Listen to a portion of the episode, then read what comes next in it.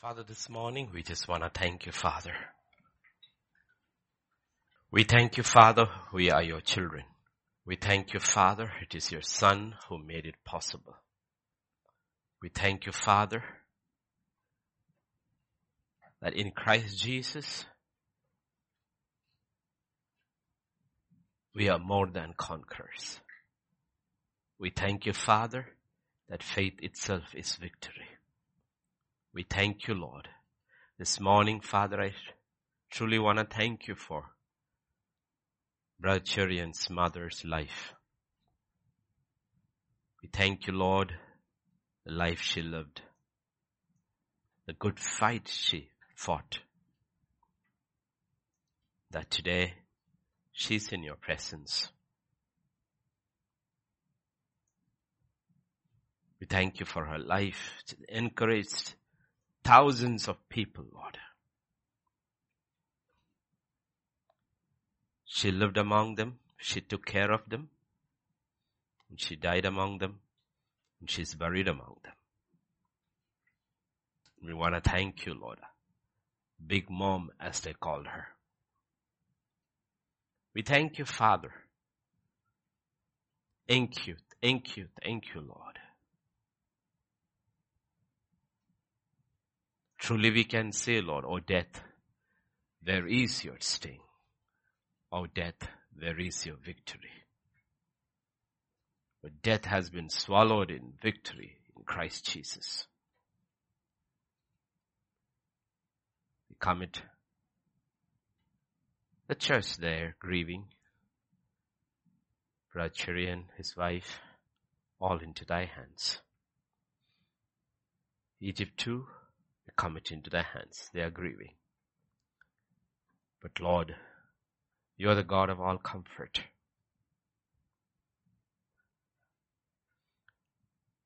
You will reach out and meet each one there at their point of need. For you are a miracle working God.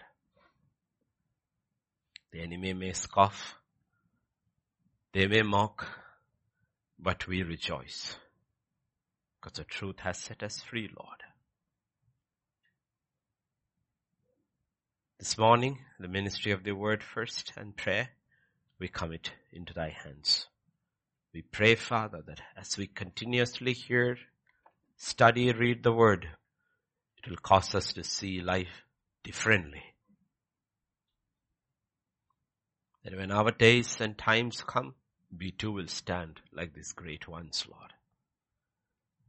So this morning we commit ourselves. Spirit of God, speak to us, teach us, and impress your truths deep into us in a man, Lord, that we live and walk by it. For in Jesus' name we pray. amen, amen, amen. We'll turn to Joshua chapter 3 verse 10. Remember we were looking at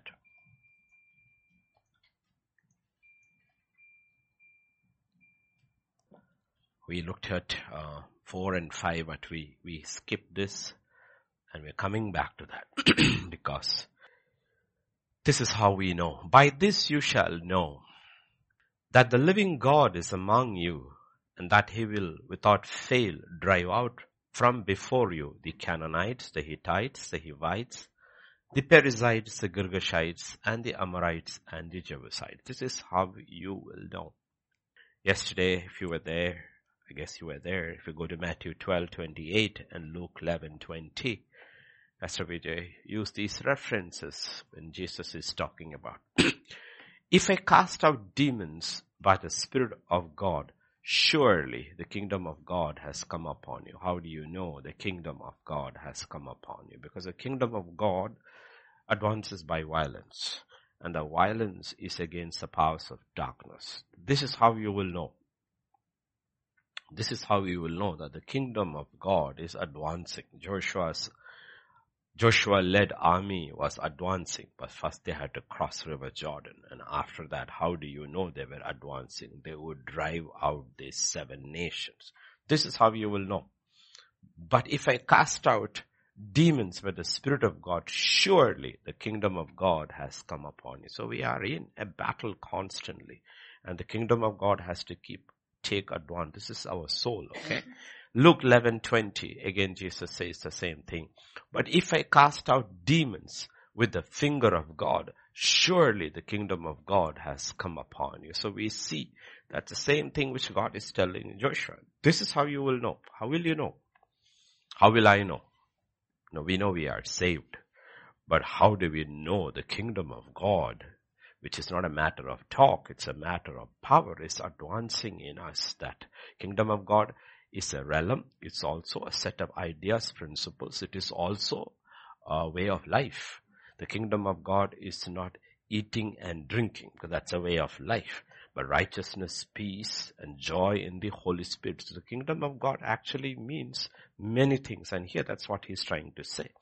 In 1 John chapter 3 and verse 8, this is what Jesus said, for this purpose the Son of Man came. What did he come for? Okay. For this purpose the Son of God was manifested that he might destroy the works of the devil. Okay. One of the reasons Jesus, or the primary reason Jesus was manifested in the flesh, that in the flesh he would destroy the works of the devil, which includes sin and death. So that is how we know. So there are seven nations. We looked at the Canaanites. There, in the order that is mentioned, the first is the Canaanite spirit. That is the first spirit we have to overcome. Because always we make our choices based on loss and gain. That is the world. If you choose to make it that way, you won't progress further.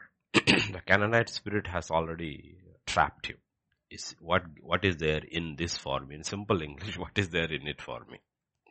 And if you don't see gain, you will not choose that. You will not choose that. If you see, if you don't see gain. But the kingdom of God does not operate on gain and loss. It actually operates on the principle of loss so that you can gain. You're willing to lose so that you will gain eternally. If you're looking at temporal gain, God says you will lose eternally. But if you look at temporal loss, you will gain eternally. So he says it is not that you lose, but he says you will gain, but the gain may not be on this side at all. The gain may be on the other side. We have a wonderful lady. She passed away. She was attacked. She was in the ventilator for many days. She passed away, but she was an awesome lady. In her nineties, living among a people she didn't know, mentored them, took care of the church, and uh, last night she passed away. Okay, so what I'm saying is, and these are not ordinary people. these are not ordinary people. These are extraordinary people. These are not poor people. These are not illiterate people.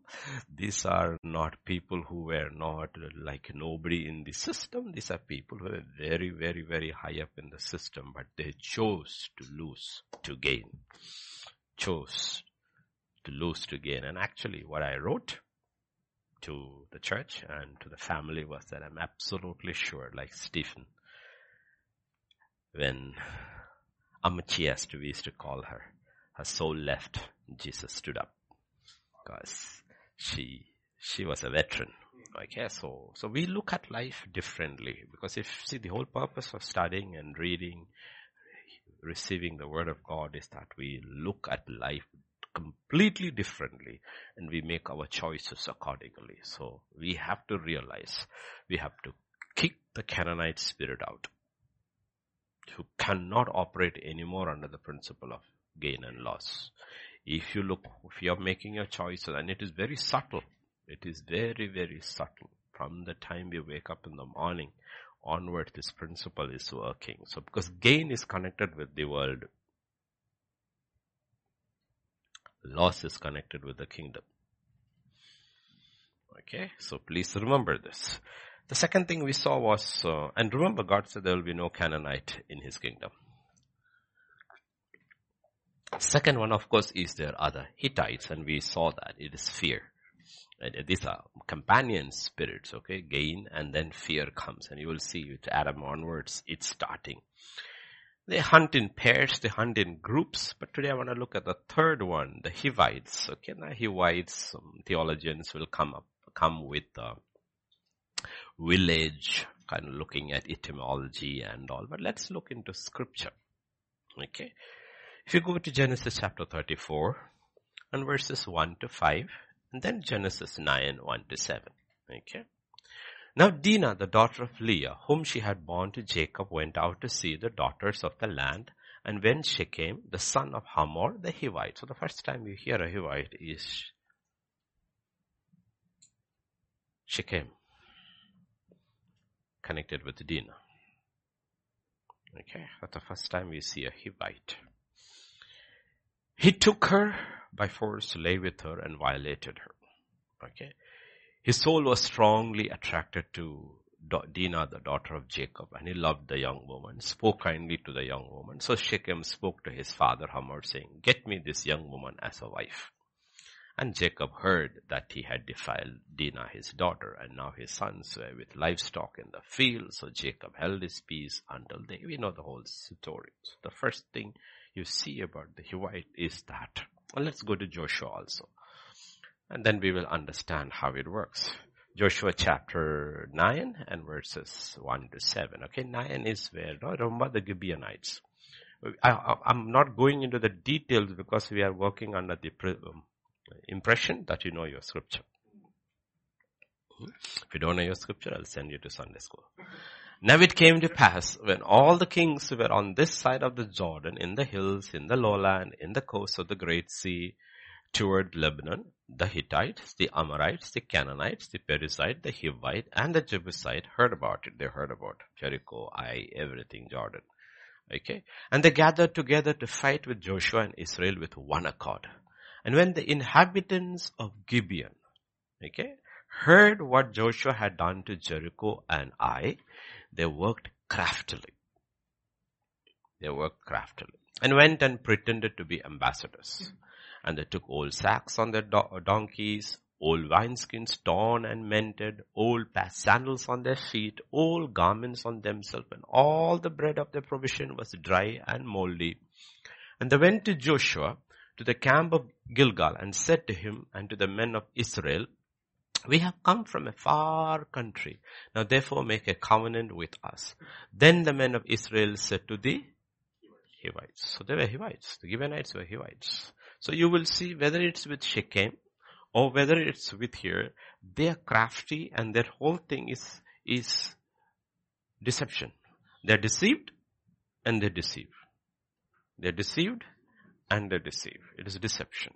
And you will see the whole thing that happens with uh, Shechem and uh, Jacob's sons is also, they will also use deception. So you will see the Hivite spirit is thriving in Canaan, in the land. Okay, and you will realize, other than with Ai, Joshua never loses a battle, but he gets deceived. He gets deceived. Okay, so we need to understand this is a very powerful, probably the most, or one of the most powerful spirits that is operate. Okay. At a personal level, Dinah represents the daughter of Jacob, okay, daughter of Jacob, a type of a church who went into the world and was deceived. That fellow is also deceived after violating her that I'm in love with her. When there is nothing common between them. The uncircumcised and the circumcised. So you will see deception and the violence that will follow. And the sons of Jacob will use deception to kill them all. Okay. And here again you will realize when the Gibeonites realize, okay, these guys cannot be defeated. The God is too powerful. They are crafty and they deceive them into making a covenant with them in the name of their God. So you understand deception is a very, very powerful force. Okay. So if you go to Revelation chapter 12 and verse 9, 10 and 11.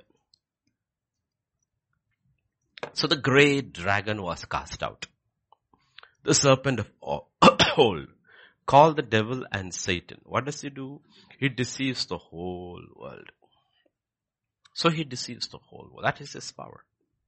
He deceives the whole world. And he was cast to the earth and his angels were cast out with him. Then I heard a loud voice saying in heaven, now salvation and strength and the kingdom of our God and the power of his Christ have come. For the accuser of our brethren who accused them before our God day and night has been cast down. And verse 11. They overcame him by the blood of the lamb, by the word of their testimony, and they did not love their lives to death. So you see the deceiver is here in verse 9. And in verse 11, there's a group, group of people who are overcomers. That means they were successful in overcoming his deception. They were not deceived. They were not deceived. Okay, the overcomers were not deceived. They saw through all his lies. They saw through it. So there is a set of people who will always overcome. And we have to overcome these spirits and we have to overcome the spirit of deception. If you go to Revelation 20, okay, verses 1 to 3 and then 7 and 8. 1 to 3 is when the thousand year reign of Jesus Christ. Then I saw an angel coming down from heaven, having the key to the bottomless pit and a great chain in his hand. He laid hold of the dragon, that serpent of old, who is the devil and Satan, and bound him for a thousand years, and cast him into the bottomless pit, shut him up, and set a seal on him, so that he should deceive the nations no more, till thousand years were finished. For a thousand year reign of Jesus Christ, one of the things that will not be, there will be no deception. Be no deception. There will be no deception. There will be no fear. There will be no Canaanite. None of these things will be, there will be no deception. Okay, so because you need to realize, you know what, no? See, that's why every human government will fail. Because every government, government is promising an utopia without these spirits being handled. When the governments themselves are controlled by these spirits, that is the biggest deception. So we like fools every five year and go and vote thinking next Ram Rajya is coming. It is not going to come. It is not going to happen. The when it's going to happen is when Christ is going to happen. So we are called to advance the kingdom of God by spiritual violence because these are the spirits that are controlling. In 7 and 8 when Satan is released. Now when the thousand years have expired, Satan will be released from his prison and he will go out to deceive the nations. This is the power of it to deceive the nations which are in the four corners of the earth, Gog and Magog, to gather them together to battle, whose number is as the sand of the sea. So how, how so now here we are not talking about the Canaanite spirit or the Hittite spirit. It is the Hivite spirit that is going to gather the people against Jesus Christ after a thousand year of perfect rule. So you need to understand how, diff- how powerful deception is, how powerful deception is. So, we have to understand how this works, how this works, because we are, all of us are vulnerable. Okay, nobody is invulnerable. Okay, even Jesus was vulnerable if you did not follow his father's guidelines and the leading of the Holy Spirit, he too would have been vulnerable. So he showed us a way. He was never deceived. That was not because he was the son of God, because he came in the likeness of human flesh, lived with us, was tempted at all points and did not sin. That means he could not be deceived. So he did not sin. So we have to look at. In 1 John chapter 5 and verse 19, we look at three first. Look at going through the teaching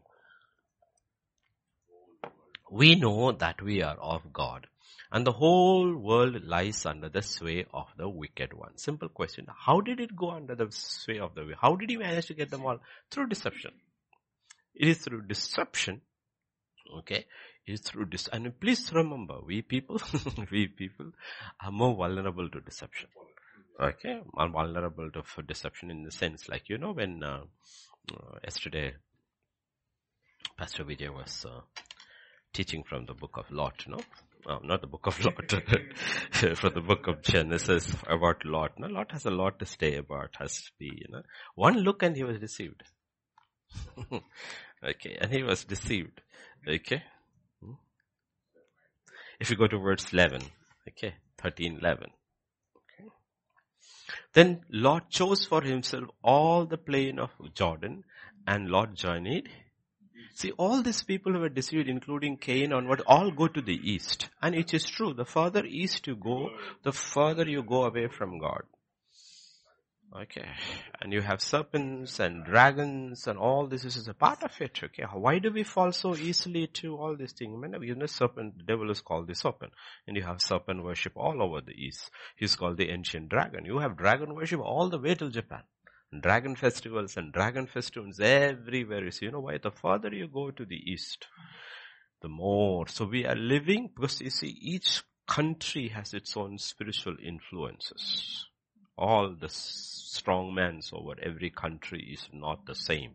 They have to, though all of them are there, the strong man will be different. So further we move into the east, you need to realize we get deceived easily.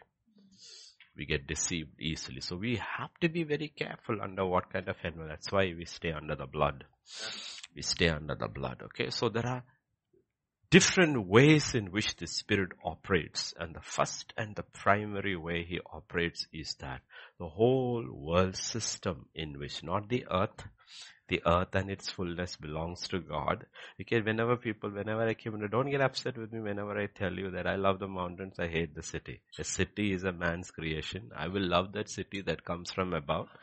And every other city is a man's creation. It's full of deception. Why is it so easy to preach in the country and so difficult to preach in the city? Because the city itself is a deceptive creation. And the first builder of the city was Cain. And the Bible says we are not of the city down, we are our city, the mother that is from heaven, Jerusalem. That's a different city altogether. So we need to understand the city life itself is false. There's nothing true about the city life. Nothing true about the city life. Everything about the city life is false. Okay. We don't have natural light. We don't have natural water. We don't breathe natural air. We don't eat natural food. Everything is sourced from where it is natural and then contaminated, processed and given to us who are made to live in ghettos. There's nothing that is real. Our fellowship is not real. Our churches are not real. Because everybody is under constraint. Finish, finish, finish, finish. You need to go, need to go, need to go, need to go.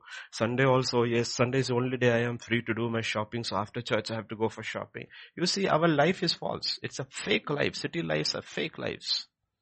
You go on the other hand, you go to the countryside and you realize it's a completely different life altogether. There is no pressure. Nobody's looking at light. Okay, if the, the electricity goes, nobody's bothered. Go outside, sit around, have your meeting over there, sit under the tree and have your worship services. None of these things bother there. You don't have water, it does not matter. Go down to the river, pull your water out or do the well, pull it. Everything changes over there. So we think this life is real. This life is not real this life. That's why when we read the book of Acts or records and all, uh, it won't how does it, because it's not a city life. It's not a city life. So the whole world lies under the sway of the wicked one. And he's the creator of cities and they want smart cities and smart cities and smart cities and more smart cities. And people who live there think they are smart. They are not smart. Live in a city but think. Eh? Okay, live in a city, it's okay if you have no choice, live in a city, but don't think like the city. Okay, so you will see when we live in that, in this, in this world system, the world system and the ideas and the pressure, it is so easy to give in. How long will you fight? Long will you fight? No, people give in after some time. Very rarely do you find people who keep on fighting all their life. I will not give in to this idea of this world, the ideas of the world, give in to the pressure of everything, the pressure. Okay, the pressure. Like, like, like all of your students are sitting over here. Now the pressure of education is in the city. You go to the village. The pressure is not there. Pressure is not there. Harvest season and all the kids are not in school. Planting season, you have to, you won't find them. Classrooms are empty because they're all in the fields. There are two things I always watch on YouTube. One is railways, the other is the countryside. Okay. And I, I, I see this incredible. They're not Christians or anything. Incredible families. So this is one family somewhere in Karnataka. They have 15, 20 or 30 acres of land and they have built their own indigenous agriculture with the community and all. They had two sons, well-to-do sons. But they decided they're not going to send them to school. Send to school. And the kids are big. big. They said our parents taught us home basic English, math, science, and we picked up as we went. And they're running the whole thing with their parents. They never went to school or college. And the parents also were from the city once and they decided we are tired of this life. We are getting out of the grid. And I, you check YouTube, you will see hundreds and thousands of people who have got off the grid. And they said, we are tired of this. We, this is not the way life was intended to live. We will not give in to this pressure. They went off the grid. Okay. And these are unbelievers. Ones you are into the grid, into the, I always will tell you in all the years of my life, you know, I'm going to be, next year I'll be 60 years old, in 59 years. The best years, I'm not talking in terms of salvation, I'm talking about sheer joy. The best year of my life in 59 years was one year when we lived in one little town. It's not even a town, you can call it a village in Bhutan where there was no electricity. One year. Then we were transferred out. There was no electricity there. That was the best year of my life as far as I can remember.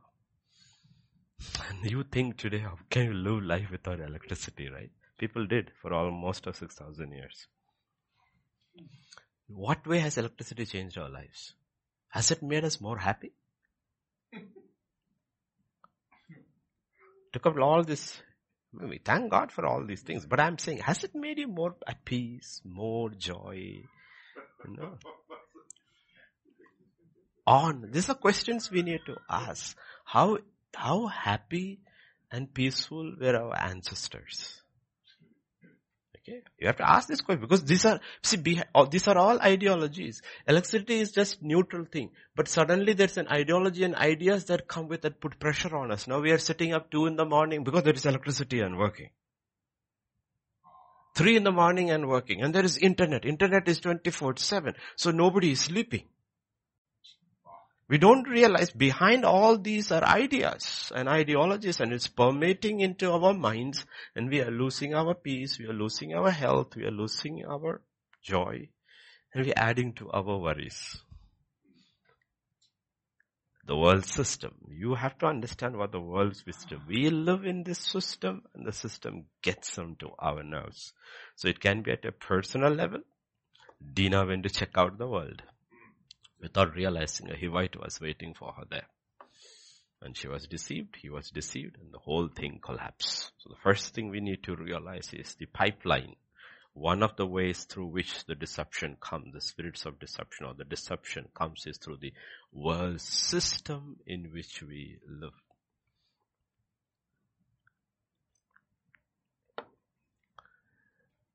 I value education, but don't be beyond a point.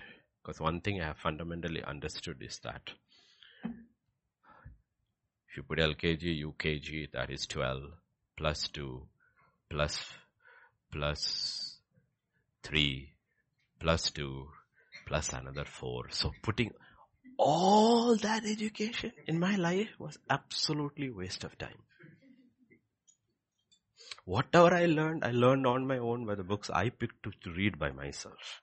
Rest was, except for math and shopping, rest was all useless. All my physics was useless. Because I still don't understand how these things work, but I use it. And I realize the illiterate man is also using it without learning physics.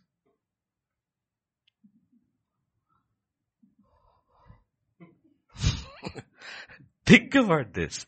Honestly, I'm not saying you shouldn't study, but I'm just saying that be very careful because these are ideas that get into our heads, get into our heads. And like I said, at the end of the day, we have only this much time to live. and I think about it, I think, imagine you live only for 60 years and 30 years was spent in studying. Half your life is gone studying. And then the other 30 years you realize what you studied is not useful.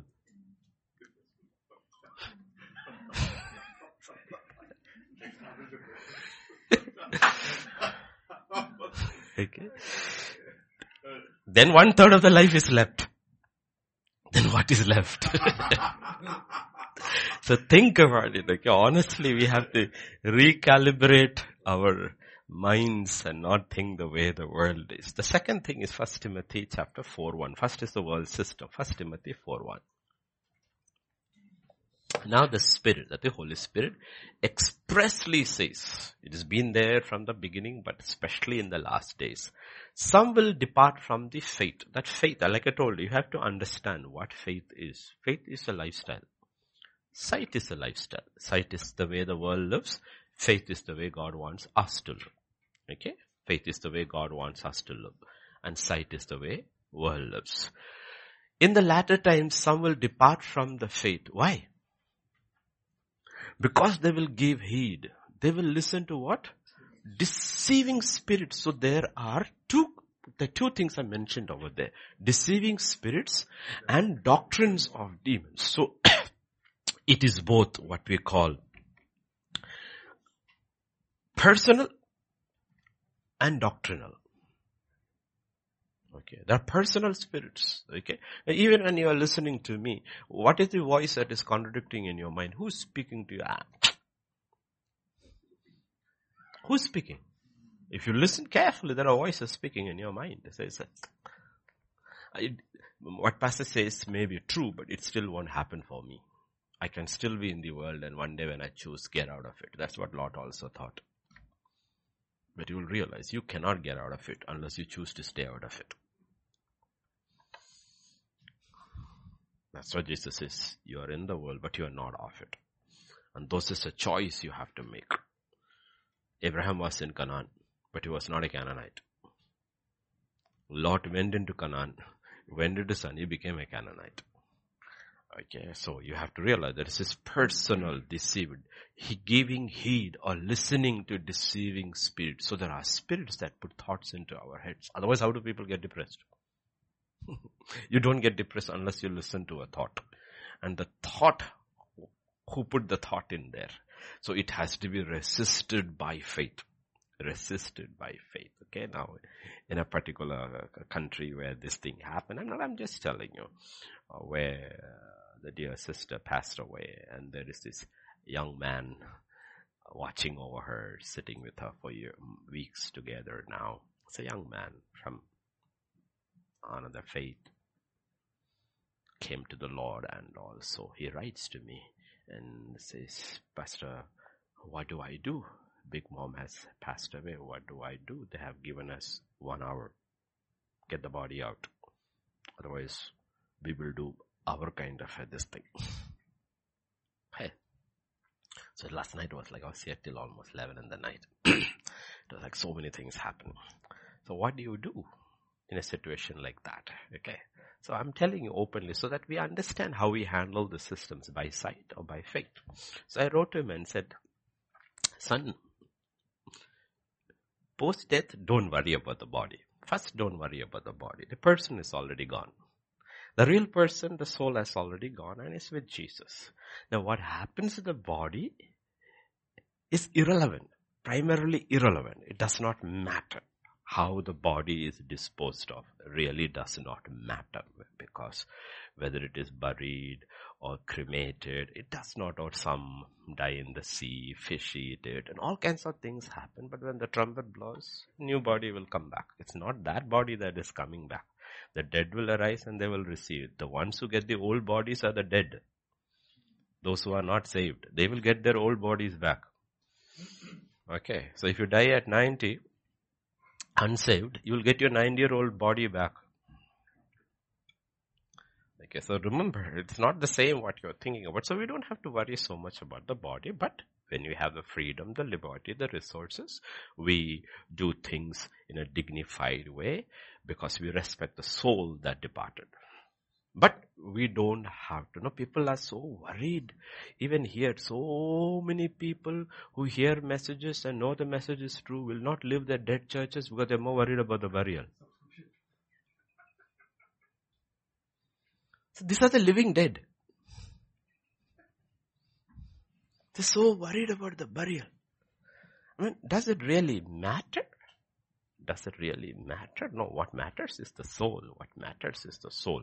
So get these ideas very, very clear because into everything there are doctrines.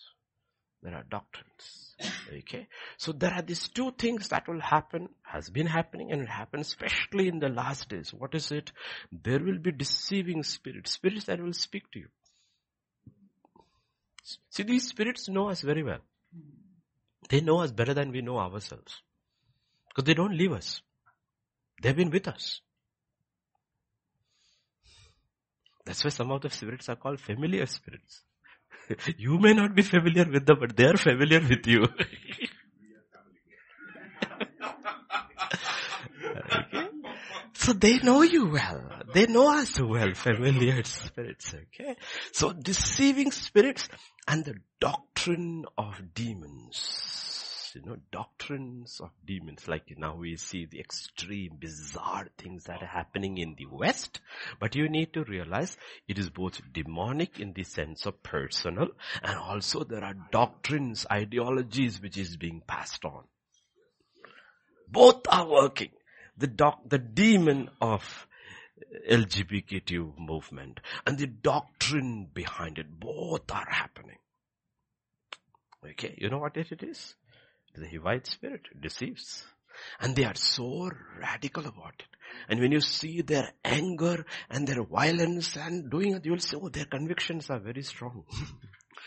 Which is true. The convic- convictions are 100% strong and 100% false. Because they are totally deceived. But it's wrong. We need to understand that's how it works. In Revelation 18, 23. So there will be a, for doctrines of demons, see, for deceiving spirits, you can hear personally. You may not be aware of it unless you're sensitive, but you will hear a thought coming, not a voice speaking, but the thought is put in your mind. They're very good at putting that in. That's a deceiving spirits. The other one is false teachers are there everywhere, from churches to universities, false teachers who will put across these doctrines are there. And our all these Ivy League academies, universities are full of false teachers who who subscribe to these ideologies and brainwash the young. If you look at all the things that is happening out there in the Western world and even here, now today the hearing is beginning, beginning in Supreme Court about legalizing same-sex marriage. Okay, and you will realize which way the court will go. You don't know. The government is vehemently opposed, but the court may not be. And you need to behind it, the, when you listen to the, if, if you want to listen now, the Supreme Court's many proceedings are live. You want to listen, you look at the arguments, you will realize these are doctrines. Okay, there are doctrines. Lawyers standing up and giving why it should be legalized. Okay, doctrines. You need to understand we cannot operate without a doctrine. So when the Bible talks about doctrine, it is a doctrine of Christ, meaning it's a lifestyle. This is how Christ thinks, this is how Christ talks, this is how Christ lives. So that's the doctrine we subscribe to. And every doctrine that opposes that doctrine is demonic. And that's what the Bible is talking about. In Revelation chapter 18 and verse 23. The light of a lamp shall not shine in you anymore. It's talking about Babylon. And the voice of the bridegroom and his bride shall not be heard in you anymore. For your merchants, as the Canaanites, were the great men of the earth. For by your sorcery, all the nations were deceived. You need to realize there is deceiving spirits, doctrines of demons, and there are sorcerers. Now you will need to understand why is that when we pray we come against every occult, every ritual, every sorcerer, every witch, every wizard, because that is how people are deceived. Why is that people are not able to see? because there is sorcery happening all the time. Without sorcery you cannot be deceived. Hmm. There is sorcery happening all the time. All the nations, Babylon has the mother, of this world. The father is of course the devil. Babylon has the mother. Okay. So there is father God and Jerusalem as a symbolic mother and Babylon is a system. Okay. It's not a person. It's a system. How did Babylon deceive this whole world? Through sorcery. Through sorcery. And we need to understand sorcery is absolutely real and people are all being pulled into, drawn into sorcery because the rewards, the investment is little. That's how it looks and the returns are high and fast. So why do people fall for this scam? Invest and 24% yield in one year also. Nobody even thinks and then they will go, a scammer took all my money. But you are fooled. You don't get that kind of yield anywhere. In Kerala, I used to call them blade companies because they cut your throat. And government is always watching on. And these companies thrive and then suddenly they disappear. In the same way, people are all being people, young and old, are all walks of life. People are being pulled into sorcery very subtly it was not like old days where you had a shaggy man, the man with all. It's not. Now it's five star kind of joints. Uh, you are invited to come and experience power. And people get pulled into it because what is happening? Sorcery for the sake of studies, going up in the career, business people, all. How did Babylon deceive the nations? Through her sorcery. In Revelation 13 and verse 14 and 19 and verse 20. He deceives those who dwell on the earth by those signs which was granted to do in the sight of the beast, telling those who dwell in the earth to make an image to the beast who was so wounded by the sword and loved. What is it talking about? Go to 1920, it will explain. Then the beast was captured with him, the false prophet who worked signs in his presence by which he deceived those who received the mark of the beast. Okay. If you look at big churches, especially very large churches, where doctrine is either absolutely shallow or false, what is there is they have signs. Why do people gather there? They have signs. The reason people go, oh, there is miracles there. What is the reason? What does he do? He deceived. It is by the prophet who worked signs in his presence by which he deceived those who received the mark of the beast. Why will a whole lot of namesake Christians ultimately so easily receive the mark? Because they were deceived by the science. Science was an attestation to doctrine. But now doctrine has been watered down and changed and science becomes the main thing. That's why I have issues with miracle ministries. We need miracles. But that is not, miracle is only an attestation of the doctrine. And doctrine can stand on its own without a miracle. John the Baptist did not do one miracle, but his doctrine was absolutely powerful and true. So we have to be careful about this. Lot of people will get deceived. People will get deceived. And that's what the Bible is talking about. Deception will take place in these last days. Okay. So remember, first is the whole world system. The ideas that permit. Second, there's a personal, okay? Personal, deceiving spirits and doctrines of demons. And they use sorcery. They use signs. They will use any methods to deceive people from that narrow path that leads to life. Broad is the way that leads to destruction. How does it become broad? It's because of the multiplicity of ideas. See, the, the, the, way to heaven is very narrow. I am the way, the truth, and the life, Jesus says. But the devil offers you a thousand ways. Thousand ways.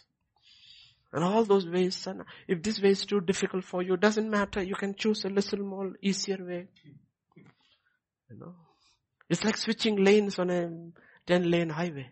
Oh, it's okay. This is 90 miles per hour. You want to go slower. This is 70. Switch. Okay. That's too fast for you. Go down to here. It is 30.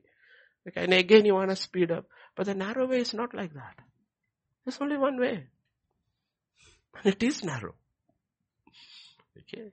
So we need to understand this is how it works. The Hivite spirit just deceives you. And we have to be consciously on the watch because it gets, it's because we are living in this canopy called the world.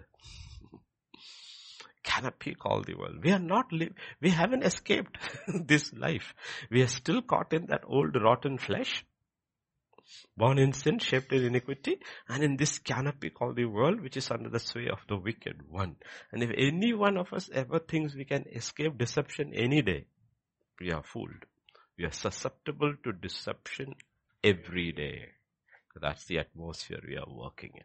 So the kingdom of God has to be violent, spiritually violent, that we have to wake up in the morning till we go in the night, we are fighting. What we choose to hear, what we choose to watch, what we choose to say, all has to be guided by the life of Jesus Christ. That is the doctrine of Christ. Then the third thing. I'm, I'm only giving you a rough, coming days we'll look at it in more detail. James 1 2. 122.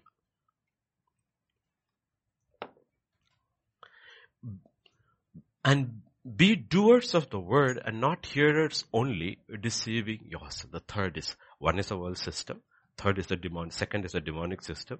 Third is a self system. Self-deception. How, and this does not happen in the world. This happens only in the church. Self-deception in the church because the world doesn't hear the word. Doesn't hear the word. Okay, this is unique for the church. Be doers of the word and not hearers only. Otherwise what happened? You deceive yourself. And that's a very dangerous deception. See, why I say this is not possible in the world is because he's not hearing the word, so he's not deceived, he's blind. It's a blind man. If he falls into a pit, you don't blame him. Hey, how did he fall? He I am blind. Right? but if you, who has 20-20 vision, falls into the same pit, he will ask, how did you fall? Okay, how did you fall? So this is what they're talking about. That this danger is simply because now all of us sitting here, we are listening nicely. We listened yesterday. We listened today. We worshipped. We will pray and we will go and do nothing. But because we did all these things, we feel we are right. Hmm? Yeah, we feel it is Right? And we deceived ourselves. Deceived ourselves. Are you getting the picture? Because we kept the outward trappings, but the inner core is completely missing. But because we have the outward core, we say, okay, I, I went to church. The question is not that whether you went to church. The first question is, did you worship in church? Not whether you went to church. Everybody went to church. That's not the question. Did you worship? Did you pray? Three things primarily first happen in church. Worship, prayer. Did you hear? Were you convicted? Did you obey? Did you repent? Did you choose, choose to obey? These are the questions. Not I went to church. I liked worship. Nobody asked you whether you like worship or not. Ask God, did you like worship? Nobody is asking you or me, did you like worship? The question we ask is, did I worship? Did you like my worship? Did you like my worship? Okay. See, worship and sacrifice are usually connected, right? You will see in the Old Testament when certain people sacrifice, the Bible says, God breathed nicely and said he liked the sweet aroma. What is that aroma actually is of the, the, the, the flesh of the animal burning. Okay, the flesh of the, we also, we like that smell because of cooking and we need a lot of masala also in it. Okay. Okay. But what does that mean? Every time you are on the altar and your flesh dies, God breathes and he says, I like it. I like the death of flesh. That's how you spiritually understand Old Testament sacrifices. Otherwise, where there is a sacrifice, but there is no death of flesh, that sacrifice is worth nothing to God because that is why the flesh is burned. The flesh is burned. Our old nature, that flesh nature. So we need to ask these questions. Ask this question. So this self-deception is a very dangerous deception. And we are all, we are all susceptible to it. Okay, so be very careful. So the three primary things through which deception, the Hivite spirit comes. The world system, the demonic that speaks to us, demonic doctrines, sorcery, signs, wonders, all this through which he deceives. Okay, deceives. Okay, and then third is self-deception. In Second Thessalonians chapter 2, 3 and 9 and 11. Second Thessalonians chapter 2 and verse 3. Let no one deceive you by any means, for that day will not come unless the falling away comes first and the man of sin is revealed, the son of perdition. Okay, so deception will come. But when the deception comes first, what will happen? A falling away will happen. People will fall away from the faith. Why do they fall away from the faith is because these three things will become very powerful in the last days. One, the sway of the wicked one over the world will increase. Earlier days, earlier days, like, you know, let us use US as an example, okay? Earlier days, the laws of US was very righteous and very powerfully enforced. So it was like if you look at the, the, the, corruption in the Justice Department and the FBI. Once upon a time, FBI was such a revered institution. It was almost like incorruptible. A FBI agent took a case. If you are a criminal, your goose is cooked. Those people were not corruptible.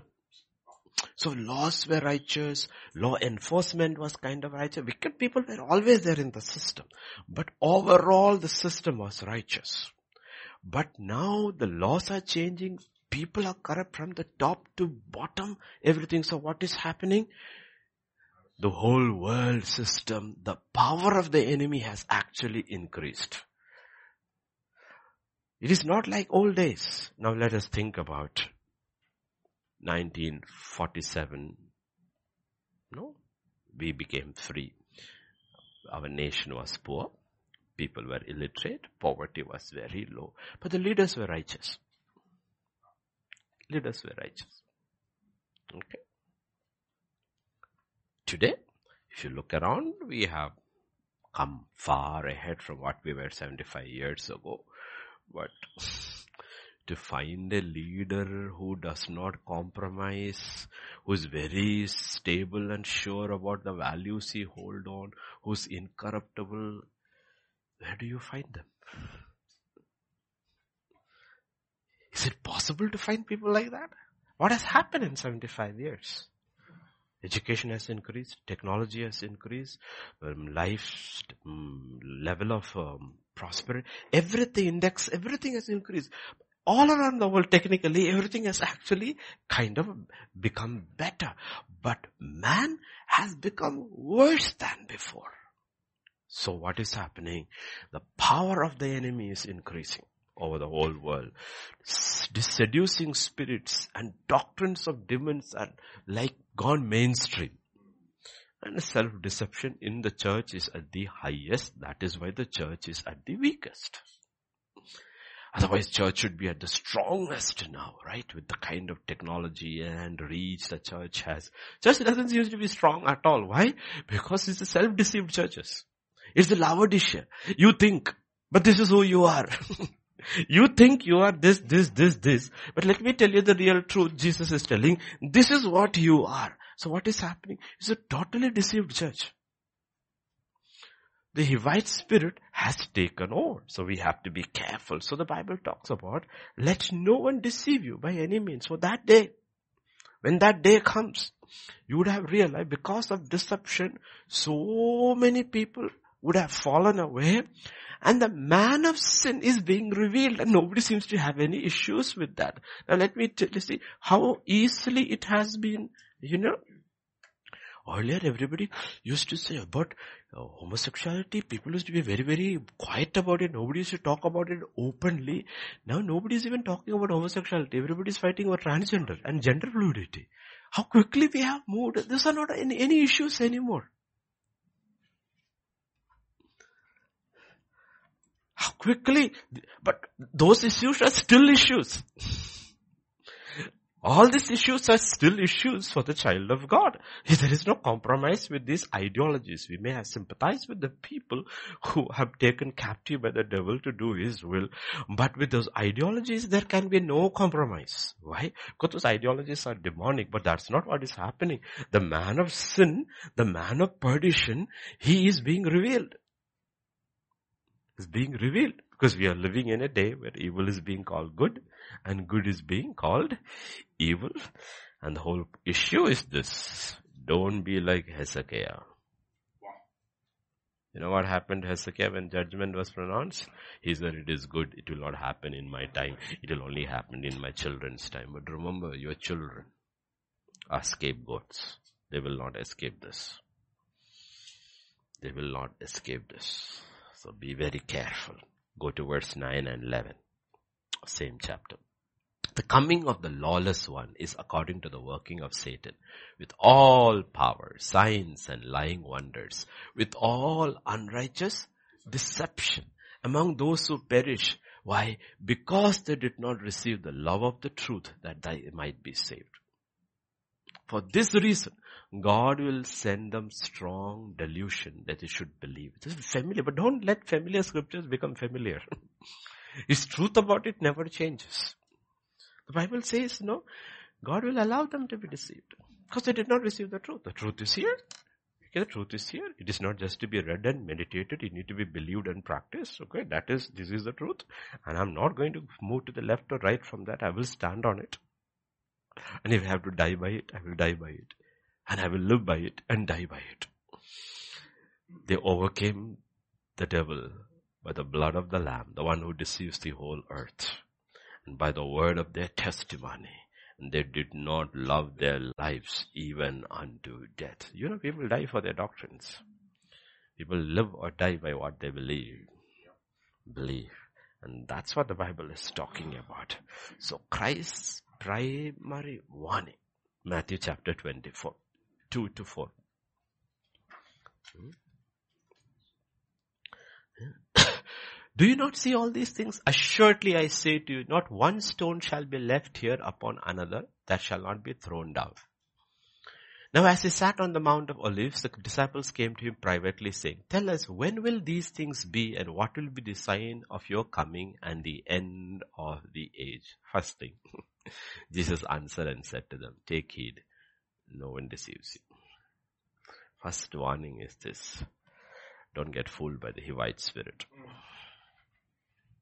Let no one, the trafficker will be, Babylon will be at its highest will be at its highest.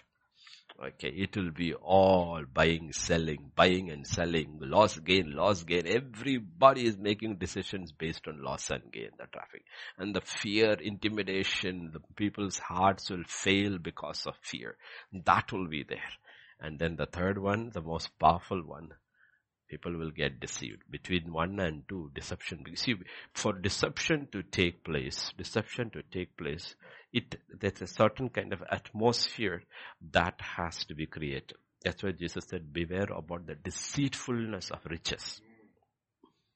Riches. Deceitfulness of riches. Riches does not mean money alone.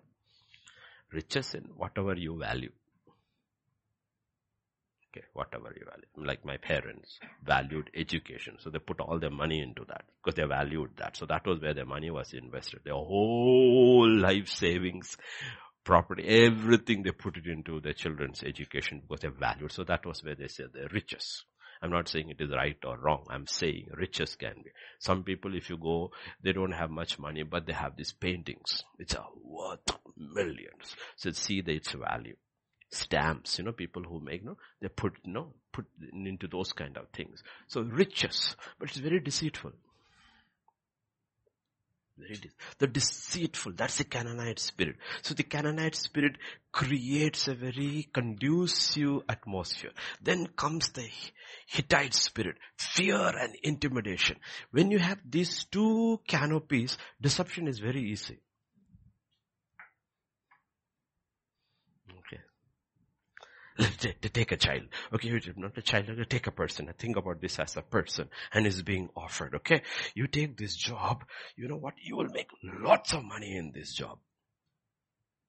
And then comes the other one and says, if you don't do this job, I will see to you that you get no other job. So two spirits, very easy to get deceived.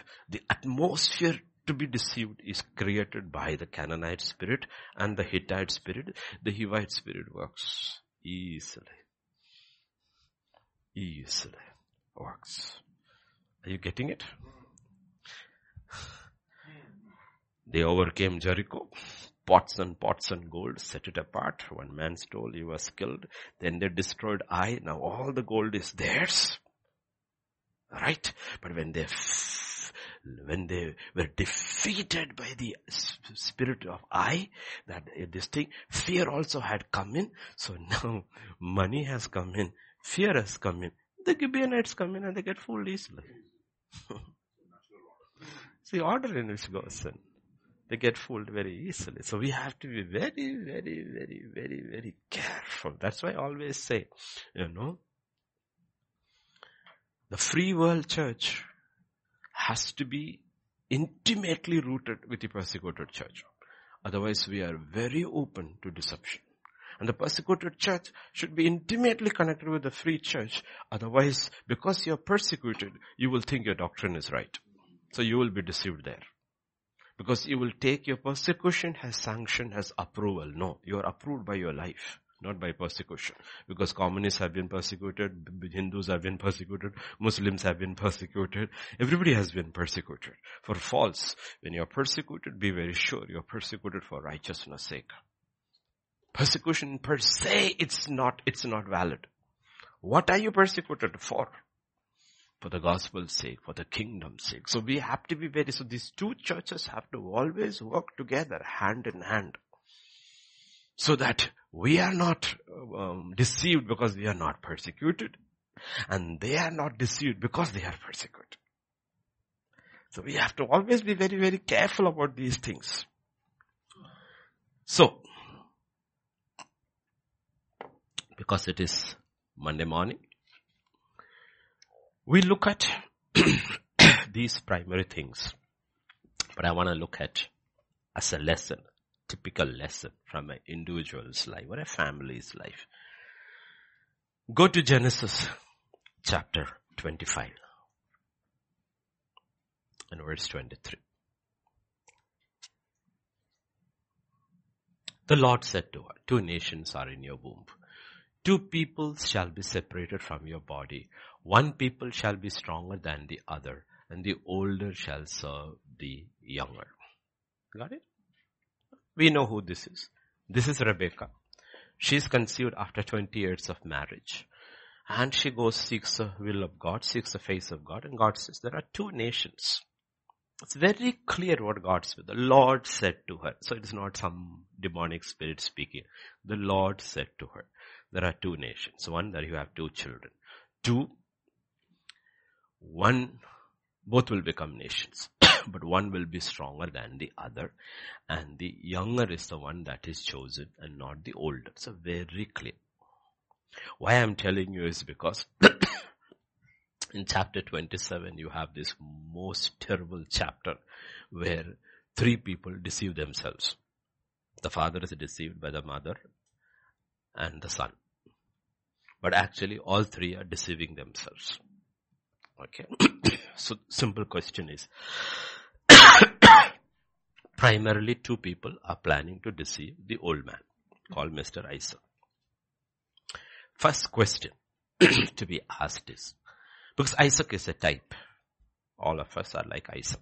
Okay, the promised seed. So we are born of that seed. We are like Isaac. Okay. Why did Isaac get deceived? We are not talking about any Gentile. We are talking about one believing family. Only believing family in Israel. Canaan got completely deceived. Why? And the head of the house got deceived. Why did he get deceived? Go to Genesis chapter 27. And we'll read from verse 1 onwards. now it came to pass when Isaac was old, his eyes were so dim that he could not see, that he called Esau his older son and said to him, My son. And he answered him, Here I am. Then he said, behold now I am old. I do not know the day of my death. Now therefore please take your weapons, your quiver, your bow and go out to the field and hunt game for me and make me savory food such as I love. Bring it to me that I may eat that my soul may bless you before I die. So the first thing we need to understand is when do we get deceived? When do we get deceived? First thing, Isaac and Rebekah knew the will of God. The older shall serve the younger. It is a younger that is chosen. The first reason Isaac got deceived and we get deceived is because we ignore the revealed will of God. First reason. This is the revealed will of God. Don't go to the specifics and all. Let's stand with the general will of God. What the Lord has spoken. He has spoken. Lord has spoken. The Lord said. So there is no confusion there. The Lord said. There's no confusion at all. The first reason people, okay, we're talking about believers. The first reason people get deceived is because they ignore the revealed will of God. The minute I, you, anybody ignores the revealed will of God, we are ready for deception. Okay? Genesis 2:17. But of the tree of the knowledge of good and evil you shall not eat, for in the day you eat of it you shall surely die. So right from the beginning it was the same. Revealed will of God. All these trees you can eat. Don't eat from this tree. If you eat, you will surely die. Eve conveniently ignored the revealed will of God. And man died. So if you re- ignore the revealed will of God, you're already open for deception. What pattern has never changed. Pattern has never changed. Okay. Why do we get deceived? Because we ignore the truth of what God has spoken. That's why in Psalm 51 and verse 6,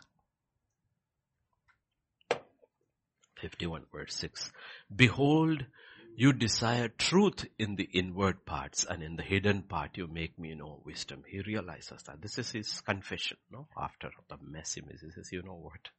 I ignored all that. And I've reached this point. I understand. I need to go back to the blackboard. I need to walk according to the truth that was hidden inside. Inside. You have to go back. You have to go back. There's only one way back. Okay. The way back is also narrow. See, the prodigal son, when he left the house, it was a highway. But when he come back, he had to come back only narrow way back. At the end of the, it said restoration, everything, but that way is back. Understand. First reason, Isaac at prototype, because we saw three pipelines through which deception comes. The world system, the demonic system, and self-deception. What did he? He ignored the will of God. And he fell. the reason we study, we meditate, we hear the word of God is so that we will know what is the will of God. See, everybody wants to know the will of God in terms of the world and the future. That is not the will of God. That is the will of God. That's the least important part of the will of God. Think about it. Eternity is timeless. You live here for 60, 70, 80 years. You're so worried about the future, about these 80 years and ignore eternity. I mean, rationally, we won't, I mean, if we have to think rationally, we will not do that. Why do we pump and beat up our children, study, study, study, study, because you're so worried about the temporal future? At the cost of their eternal future.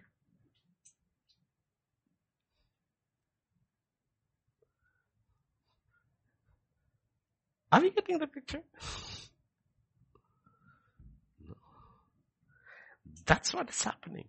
The word of God, Jesus said, Father, sanctify them by your truth. Your word is the truth. Okay. Your word is the truth. The word of God is the truth. That is where the will of God is revealed. The will of God is revealed. And the will of God is basically, how does God want you and me to live? To live. You know? But that's not what education is all about. Education is not about living. Education is primarily about how to make your money. Because at the end you get a job and with the job you make a money and then you end up doing what your parents did for the past 200 years. Your life can be put in Genesis chapter 4 or Genesis chapter 5. 4 he built. Death is not mentioned. Begat is not mentioned. Here, lived, died, lived, died, lived, died, lived, died. And one man walked with God. Another man called upon the name of the Lord. And that is all the same. Don't get caught in the trap. Because the only antidote to deception is the truth. It's the word of God. Then, Genesis 27. Let's go back there. 27. Listen carefully, okay? You heard yesterday about one man who, Lot is a prototype of most Christians, not Abraham. Please don't. Lot also reached heaven. How did he reach with nobody? It came to pass when Isaac was old and his eyes were so dim he could not see. Now, practically, simple question to ask. Why did Isaac get deceived? Because he could not see. Yeah? Why did Isaac get deceived? Because he could not see. If he was able to see, Rebecca and Jacob could not have deceived him. But they were able to deceive him, deceive him because he could not see. But it is a physical metaphor. First Kings chapter 14 verses 4 to 6. Okay. 14, 46. Jeroboam's wife did so. She rose and went to Shiloh, came to the house of Ahijah, and Ahijah could not see, for his eyes were glazed by reason of his age. Now the Lord had said to Ahijah, Here is the wife of Jeroboam coming to ask you something about her son, for he is sick. Thus and thus you shall say to her, for it will be when she comes in, she will pretend to be another woman. So it was when Ahijah heard the sound of her footsteps as she came through the door, he said, Come in, wife of Jeroboam. Why do you pretend to be another person? For I have been sent to you with bad news. So this is a metaphor. The issue was not that Isaac could not see. The issue was Isaac had stopped hearing. He had stopped hearing. Spiritual blindness had set in. So why was Isaac deceived? Why are God's people deceived? Because they are not hearing anymore. They are not hearing anymore. They are not hearing anymore. Okay. Please understand. First reason why Isaac, a type of a Christian, was deceived. He ignored the revealed will of God. Second, he stopped seeking God, stopped hearing from God. He stopped hearing from God. Second Kings chapter 6 and verse 17. Elisha prayed and said, Lord, I pray open his eyes that he may see. And the Lord opened the eyes of the young man and he saw, and behold, the mountain was full of horses and chariots of fire all around Elisha. Okay, it's a prayer. Now this is a prayer also we should pray. We are caught in all kinds of situations. Our prayer is, Lord, open my eyes that I see. What should I see? I, I don't, I'm, I, this I can see. I can see all the armies of the enemy. That I can see. I can see all my problems. That is not what I want to see. What I want to see is that how do you see?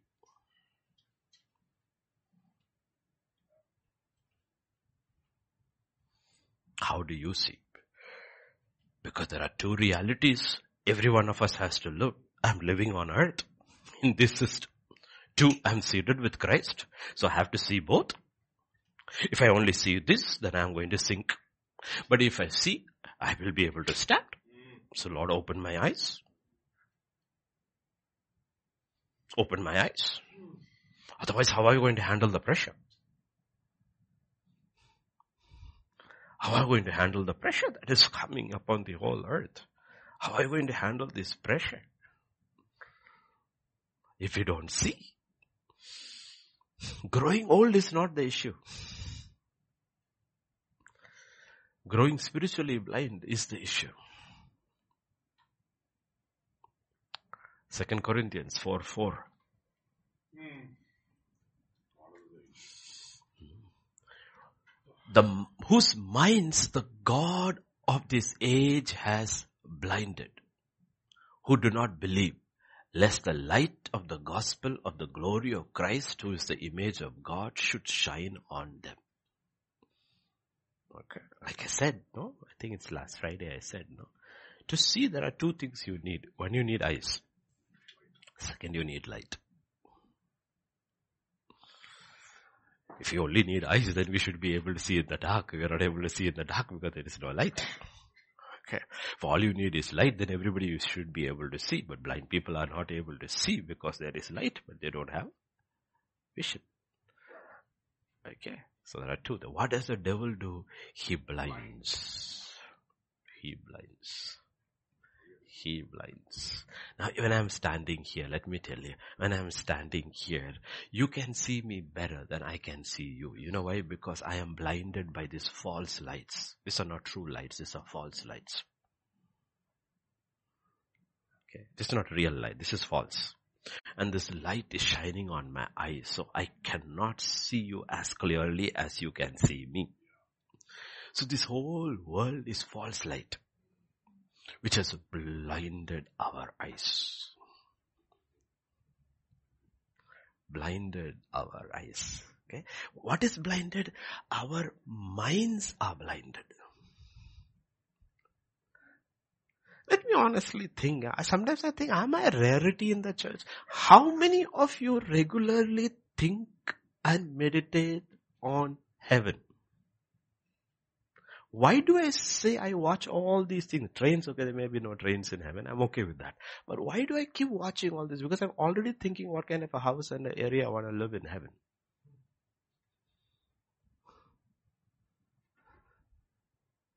I spend most of my time when I'm idle watching stuff which keeps my mind focused on the life that is coming. Because it keeps you calm. That is your reality. Heaven should be your reality, not earth. Uh, Earth is an aberration. Why does the Bible constantly says, if you have been raised with Christ Jesus, then think on things that are above? You know? See, every fairy tale which we read, no, at the end of it, the prince came on a white horse and carried the princess and they lived ever after. You know, that is the truth of Genesis and Revelation 19. He's coming on a white horse. He sweeps her off and they live happily ever after is the Bible. It's a real story. And your mind should be on those things. Why don't people think everybody's mind is focused on the world? Focused on the world. Yes, you have to think about the issues, handle issues and all, but after that, we have to learn to, at certain part of every day to detach ourselves and think on where we are going. Otherwise it is not real. Right? If you really believe you're going somewhere where you're going to live forever, then you should be, if it's real, then you should be thinking about that, right? Problem is most of those, most of us don't think about heaven.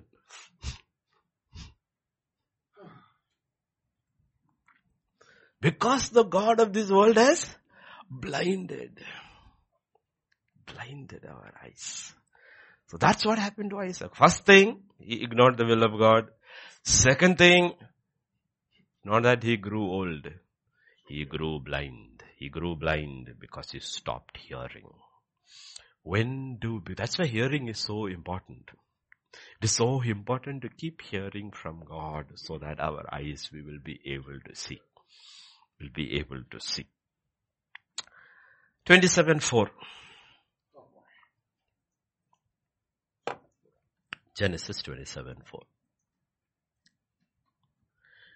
Make me savory food such as I love and bring it to me that I may eat, that my soul may bless you before I die. Third thing, his stomach made the decision. His decision was not made by rational common sense or by the spirit. It was made by his appetite by his stomach. Be careful. Or desire. Stomach means desire. Because our first desire is food. Every child is born with all the desires of an adult, but unknown. What is known to the child is food.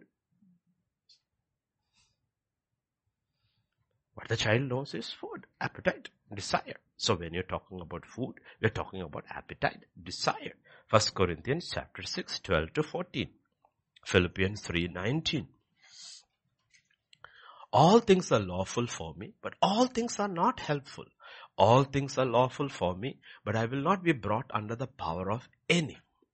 Foods for the stomach and stomach for the foods. God will destroy both it and them and then it goes into the other appetites. But it begins with food. Begins with food. Okay, begins with food. And then goes on to sex. Whole range of appetites over there. And the Bible talks about Isaac is making a decision based on his desire. It's a very dangerous thing. Okay, on his appetite. Philippians 3.19.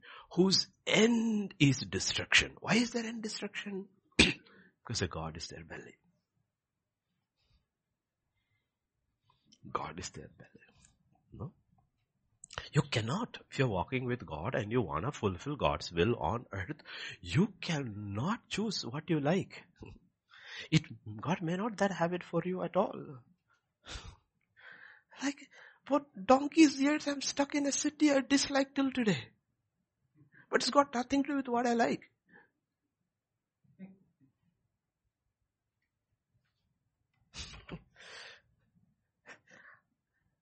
Only reason I'm here is because of God and the, you honestly ask me or my wife, I don't have a single reason to stay in Hyderabad other than the church. We have no reason to stay here. what do I have in Hyderabad? Nothing. I don't visit even a person in Hyderabad. I have nothing in Hyderabad except my church. Your likes are irrelevant. Your desires are irrelevant. That is not how you make your decision. That is not how you make your decision. If likes was there, then I would be up there in the mountains in Sikkim or Darjeeling or Kalimpong or any one of those places, started a church over there and happily lived and I can speak the language like a native. They wouldn't even know where I am from. I would be very comfortable because that's where I grew up. But that's not where I am to be. What does our likes have to do with it? Isaac made a decision. He said, Go hunt some mansion, make savory food. We like savories, no? Hyderabad is famous for savory food that I may eat, then my soul will bless you.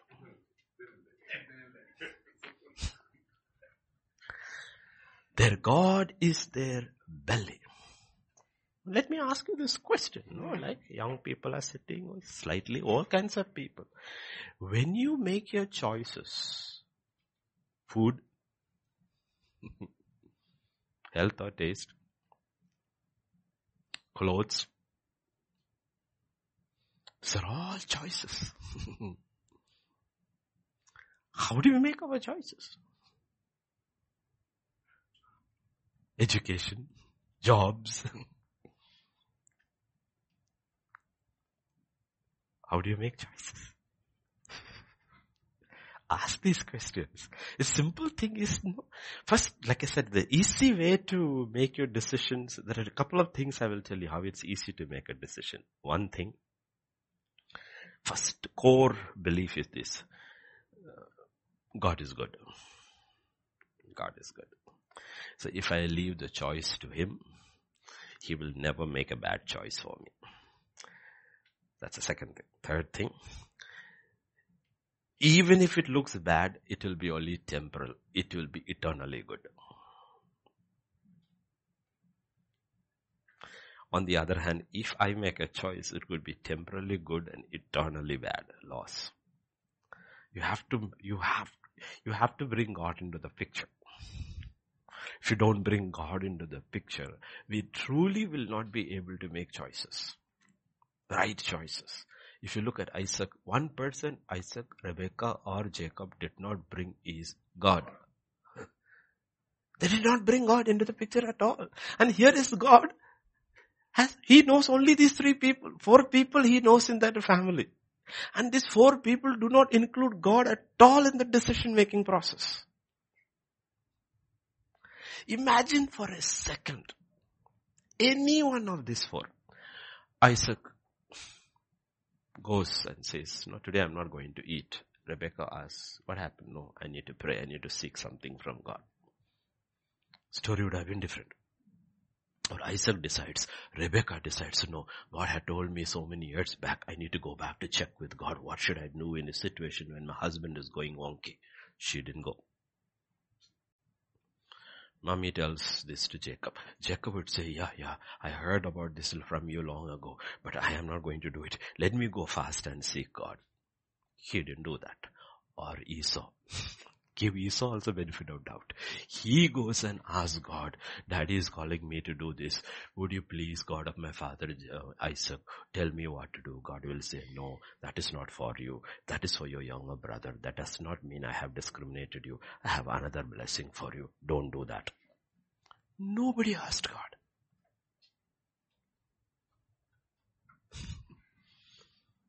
Nobody asked God. That's what the Bible says. Their God is their belly. Romans 16, 17 and 18. Now I urge you brethren, note those who cause divisions and offenses contrary to the doctrine which you learned and avoid them. For those for those who are such do not serve our Lord Jesus Christ, but their own belly. Now, just don't bring food alone over there. All these divisions are caused in people who are serving their own appetites.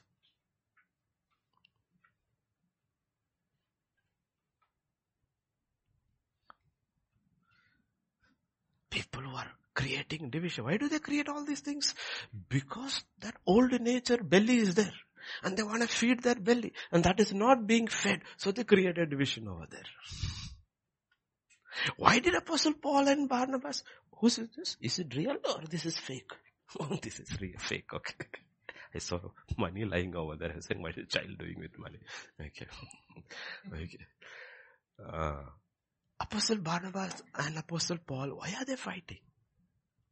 Because Barnabas wants to take Mark along. The simple question is, Paul and Barnabas are on a journey. Mark left halfway and left and after that, Paul said, we will not take Mark. Supposing Mark is Peter's cousin and not Barnabas' nephew, would there be a fight?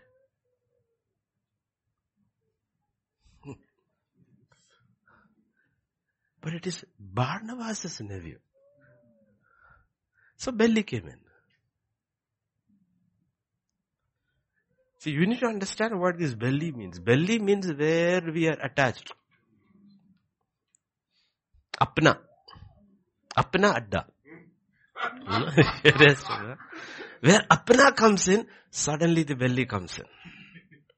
Okay, so understand how it works because we need to, re- that's why this uh, fasting is put as a discipline in the kingdom of God because if the appetite in my life begins with food as a child and then it touches every area of your life. So if it is food, then that is where it has to be struck. You fast. You fast. You fast so that you learn. You learn a discipline of fasting so that you learn to deal with the belly. Learn to deal with the belly. You fast. Otherwise you will realize we cannot, it weakens the flesh. We will not be able to survive. We will not be able to survive because it strengthens our spiritual hearing. Strengthens our spiritual hearing. We are able to hear better when we weaken the carnal, weaken the carnal, we'll be able to hear better. Why were the nine disciples who were down when Jesus was up on the Mount of Transfiguration with three, James, Peter and John? Why were the nine not able to cast out the demonic? Because Jesus said this kind comes out only with prayer and fasting. Why were they not able to handle the demonic? Because they did not, their flesh was too strong. Too strong. Okay, so we have to see it all in terms of eternity. What are we fighting? What are we looking at? Because we are not fighting, we are not living in normal days. We are living in the most un- abnormal days. But that is what the Bible has said. This is what the last days would be. And we don't see it. We are blinded. We don't hear it. We are deaf. And we are not engaged in it. Then there is something wrong with us. Wrong with us. Because the Bible says, if God did not shorten those days, even the elect would be deceived. The power of the Hivite spirit. The elect would be deceived. Because the Canaanite spirit, the Hittite spirit and the Hivite spirit, these three spirits will be at its peak in the last days. It's all about money. The last days is all about money. People will kill their mother for money. They don't care anymore. People are like that for money. And fear is so rampant because of the crisis, global crisis started with the COVID. Fear is so much rampant because people have been pushed into the cities where we are so dependent upon the system which creates enormous insecurity. Insecurity creates enormous insecurity. So fear comes in because your security is gone. So mammon has come in, Fear has come in and then deception is rampant because of social media.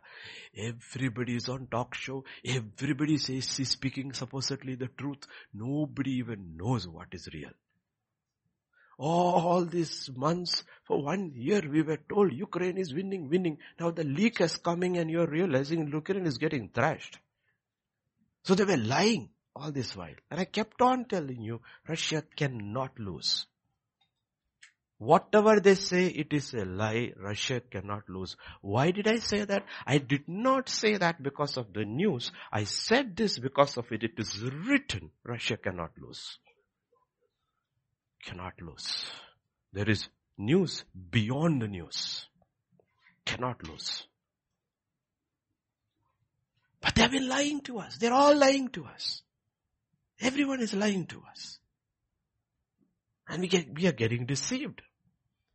And we are still hoping and putting our trust in the system and not in the kingdom of God. When God, Jesus, in such gentleness comes and tells us, don't worry about what to eat, what to drink, what to wear. Pagans run after these things. Your father already knows you need all these things. Instead, what you should be doing is seek ye first the kingdom of God and his righteousness and all these things shall be added unto you. That is an airtight promise in any situation, anytime, anywhere. And still we don't hold on to that. Hold on to that. Ask my wife. you know, we live like that. Day to day we live like that. Empty fill, empty fill, empty fill, empty fill. We, I'm, I'm not going to give in to fear. I was telling my wife um, on Saturday. I said, I, my one credit card EMI came in. I looked at it. Lord, 23,850. How much is there in the account? Thousand rupees. Next thing comes, another text comes. This is from Israel. Look at it. Mm, Papa, Pastor Boa donation, I sent this thing for you. 23,350. Wow. What do you say?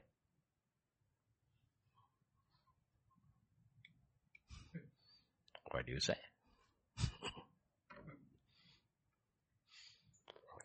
What do you say?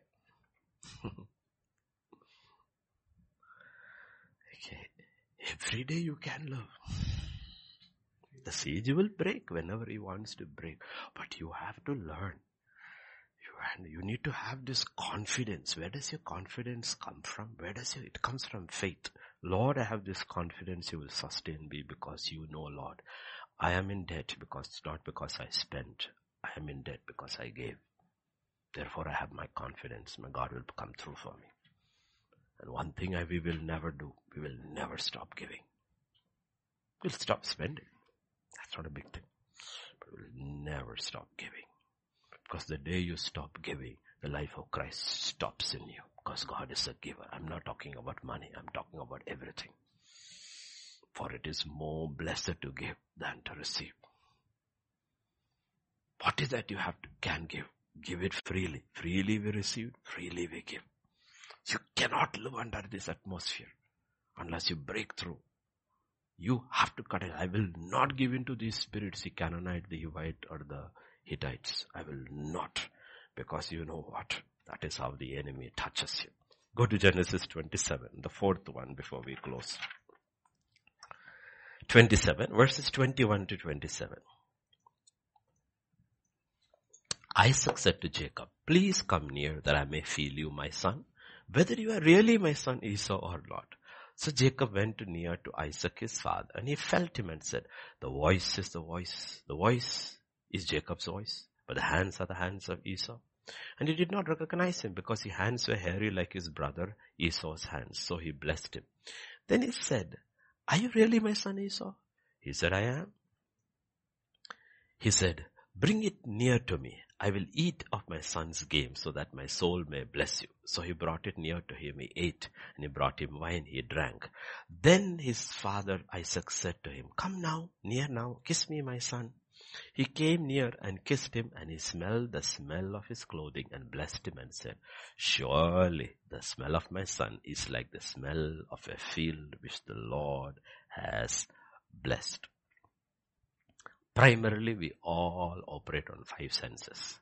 Our eyes, our hearing, our smell, our taste, and our touch. Isaac can't see. Isaac can't see. So he's relying on the four. Now he's got an issue with hearing voices, the voice of Jacob. Smells like Esau, feels like Esau, food tastes like Esau. Three to one, he was ruled out. This is Esau. If you're going to live by your senses, you will be deceived. That's our understanding. We understand, human understanding is with our five senses. I see, I hear, I smell, I taste, I touch. With these five is our understanding how we grow. But man shall not live by that. Man shall live by faith. He shall live by the Spirit. Why did Isaac get deceived?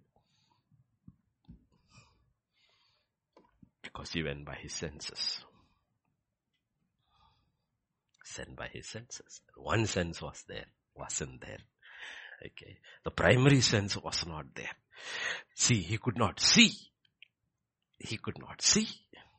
Okay, so that was the, see, he had four left. Out of that four, he had doubt about one. The voice sounds like Jacob.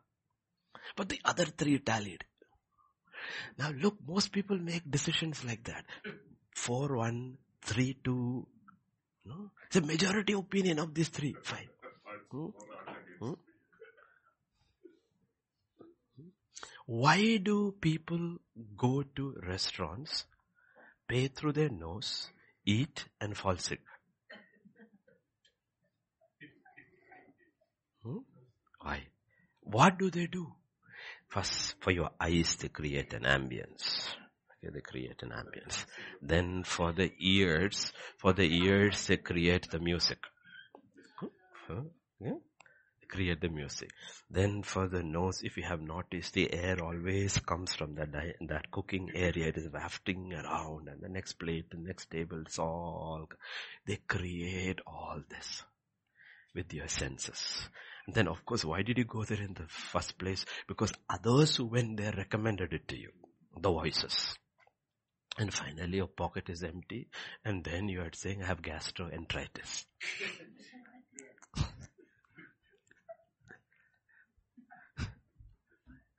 Isn't how we get fooled all the time? Hmm? Oh, the man looks so cute. He's so, and he's so gentle. What happened after marriage? Is he gentle?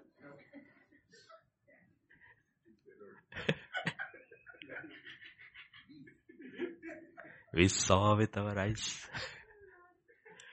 We heard with our ears. And when she cooked or he cooked, we tasted it. Oh, you cook just like my mother.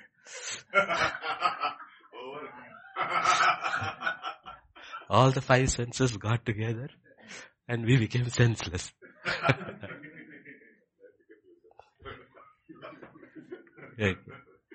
Please understand. Why did Isaac get deceived? First, he did not seek the will of God. He ignored the will of God. That's the first thing. Second, he grew spiritually blind. He did not hear from, stopped hearing from God. Third, he had his own desires. Desires. Not necessarily food, but starts with there and kind of whole strata of desires. All these desires which the devil will pump in you. And then you make decisions according to your desires. Desires. Okay. Like, I may be a pastor and my favorite book in the Bible is Genesis. I want to preach from Genesis every day because that is my desire. Then now long, I'm using the word, I'm using the word of God. The word of God is not using me. Because that's my desire. You have to be, it is not about what is, whether it is good or bad. That is irrelevant. you have to learn to put a lid on your desires and ask Lord, what do you want? What do you desire? What do you desire? Okay. And the fourth thing is, the five senses. That is our under, that is what the Bible says, do not lean on your understanding. Lean on. That's why if you go to Galatians 5, 24 and 25, okay, we need to understand. Those who are Christ have crucified the flesh with its passions and that's the first thing. See, if you don't do 24, you cannot do 25. No, I will do, I will not do 24. I will eat like a pig, sleep like a log, and then walk in the spirit. God says it's not possible. That's not possible. First there has to be a crucifixion of your desires, and then only you can live. Like I said, resurrection is for the dead. Dead. It's a place where Paul will say about the widow who lives for pleasure is dead while living. She's dead while living. Because what's she living for? She's living for pleasure. So, she who lives in pleasure is dead while she lives. What is pleasure? Your desires. If you're only going to do what you like, then you're already dead even when you are living. Living. Okay.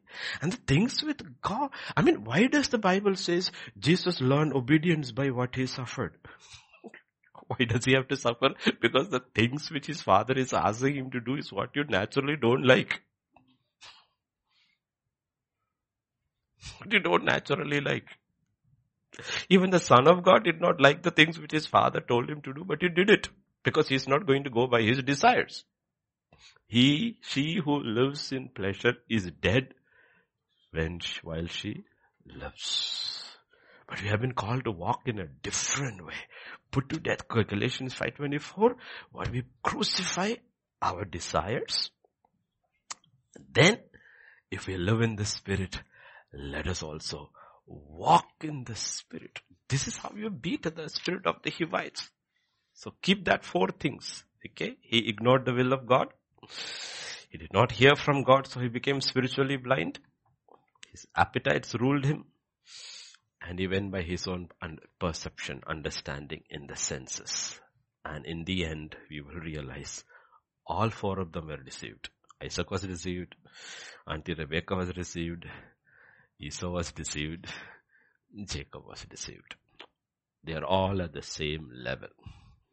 But there is a doctrine called the doctrine of elect. And therefore, Jacob will come out. All the other three will go down.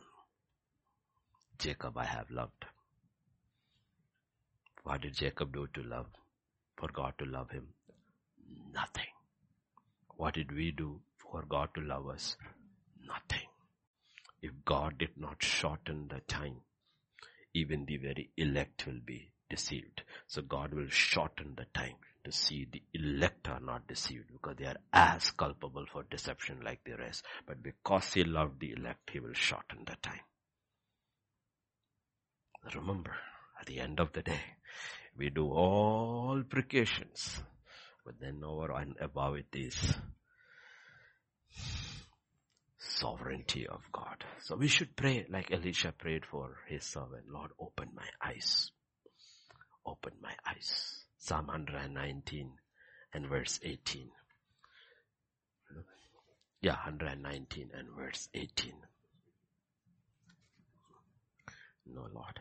Open my eyes, O Lord, that I may see the wondrous things from your law. See, we don't pray. See, why don't people like the Bible? Why we do make it like a religious ritual? From today onwards, all those who are listening and here, today onwards, before you read your Bible or before you listen to the word, whichever format you choose, pray this prayer. Lord, open my eyes that I may see wonderful things in your word. Wondrous things from your word. Wondrous things from your word. Open my eyes that I may see wondrous things. This is what we saw yesterday. One man saw, right? 1310. what did he see?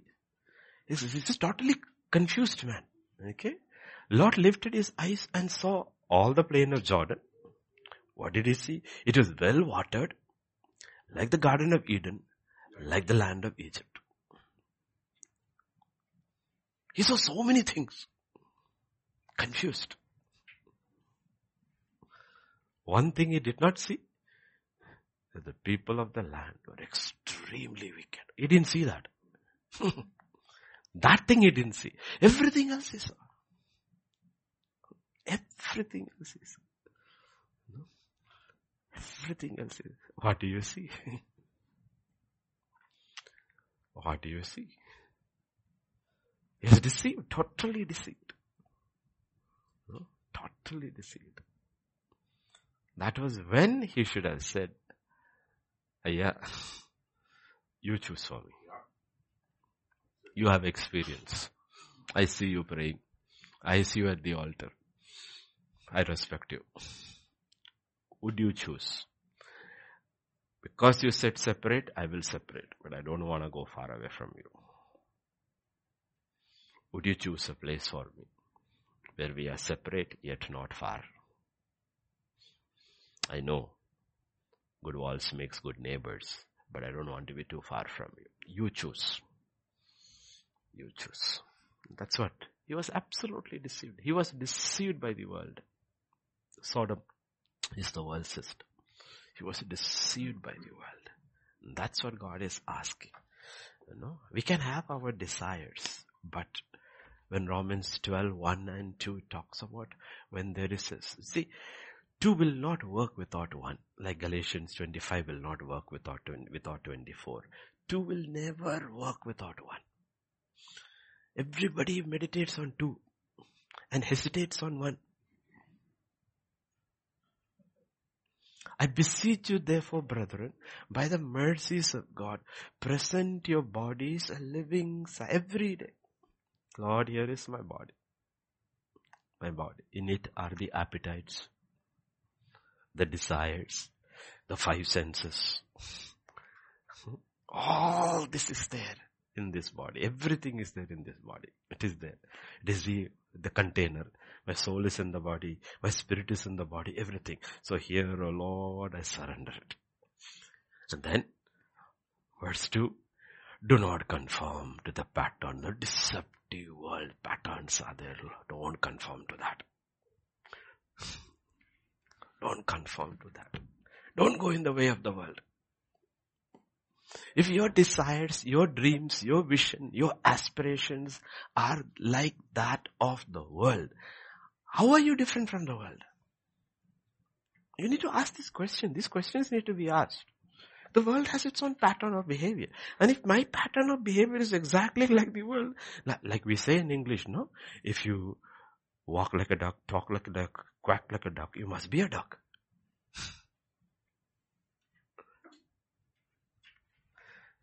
You don't have to ask anybody. You have to ask yourself, ourselves, searching questions. How am I different from the world? How is my thought patterns different? How is my dreams different from the world? How is, now older people are there. How is it different for my children? What I desire for my children? That is why David is a person so loved by God. This is a king, but it is one thing I have decided. You look at him, no? One thing I have decided. What is that? I want to be in your courts. I want to be in your house. This man does not think like a king. You look at the kings of the world. So the people said, we want a king like the nations of the earth. God said, I have a man, but you're asking before time. Because they would not have wanted David, because David was not like the kings of the world. He was a different king altogether.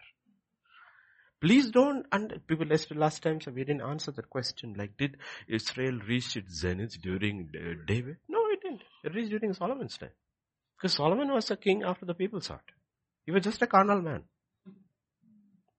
People did not like David. Please understand, don't misunderstand the, read the Bible carefully. David was popular with God, not with man. He was popular with his own soldiers. But after some time, people were not. They were interested in Absalom and people like that. Okay. David was a man after God's own heart and God loved that man. People were not very, he had his loyalists. Those who were very close to him realized what kind of a man he was. But people did not. So we need to ask ourselves, what are we? What are we? What are we looking for? What are our dreams, aspirations? Why are we upset? Why are we offended? Why do we get upset? Is it because these things were touched? You have to ask these questions because deception, the Hivite spirit is very powerful. And Jesus' letters to the seven churches ends with a church that is absolutely, totally deceived. Church of the Laodiceans. But if you were to take that picture from the book of Revelation chapter 3 and put it into today's world, it looks like a real mega church which has got its massive estates, all this sets up plush seats and lighting and everything. They have no lack. Offering trees like overflowing. And they realize God is with us. God is for us. Look at us. We have need for nothing. They will be saying, Jehovah Jireh. But the reality is exactly the opposite. God says you are poor, you are naked, you are wretched, you are blind, and Christ is outside. What happened to that church? What happened to that church? The church was deceived, completely deceived. That's what the Bible is talking about. We have to be careful. At a personal level, like Dinah, or a corporate level, like Gibeonites, you can be deceived as a nation. And the only reason they got deceived was because the Bible says they did not seek the counsel of God. That's why the Gibeonites deceived them. They looked at all the outward trappings and said, oh, poor people, they're from far away. Let's make a covenant with them in the name of the Lord. And the Bible says they did not seek the Lord's counsel. They did not ask God. So at a personal level, Dinah should have gone and asked his dad and mama, said, can I go out and see? Dad would have said, no, don't go. It's not safe. I keep telling that people don't, okay. You can fight as much as you want for feminist rights and I, I believe in those rights, but it's not going to happen until Christ comes. After Christ comes, go out in the night, nothing will happen. But till Christ comes, stay home at night, girls. It is not safe because the world is wicked. Stay home, learn from Dinah. It is wicked. It's an evil world. It is not a safe world for children and women, even men now. It's such a wicked world. Stay home. It's not safe. No. Do you know after that chapter you don't hear about Dinah anymore? Do you know what happened to her? We don't know what happened to her. Poor child. No. a child. So these are simple things which we need to understand. And look, be very careful. Yes, these rights are there. But all these rights are going to happen rightfully when Christ comes. Because the saints will rule. It will be a scepter of iron. None of these things will be there. Till then, value yourself. Be very careful. Whose voice are you listening to? Whose voice are you listening to? We heard that seven counsels about living among the dead. How to live among the dead. Okay. Otherwise we will not. So this morning as we go, don't worry about what is coming. Be excited about who is coming. Otherwise worry will eat your minds up. And honestly, I'm telling you, okay, please think about heaven once in a while at least, please. It's very enjoyable. very enjoyable. Because it's true. It's true. It's absolutely true. You go to Revelation chapter 21 and keep reading. First thing you read, no grief, no pain, no sorrow, no sickness. Hallelujah. Two father is there always in the house with you. Dada is there. Big Dada is there. He's come down. He's gonna live with you. Ah. Then you hear about that city. A city is not a city. the city is not a city. 1500 miles breadth, length, height. It's a huge cube. And there will be all kinds of things except for the sea. Everything else is there. I, somebody did a, I read long ago, somebody did a calculation of the area of the city and approximate number of saints who would be part of that. Yeah, you get around 99 acres. Each one gets around 99 acres. Do what you want in that. That's why I'm planning. I'm not kidding. Till last night I'm sitting and planning on my estate. If you want to escape the oppression of what is happening in the world, plan your estate now. Because you will have the skills to build it.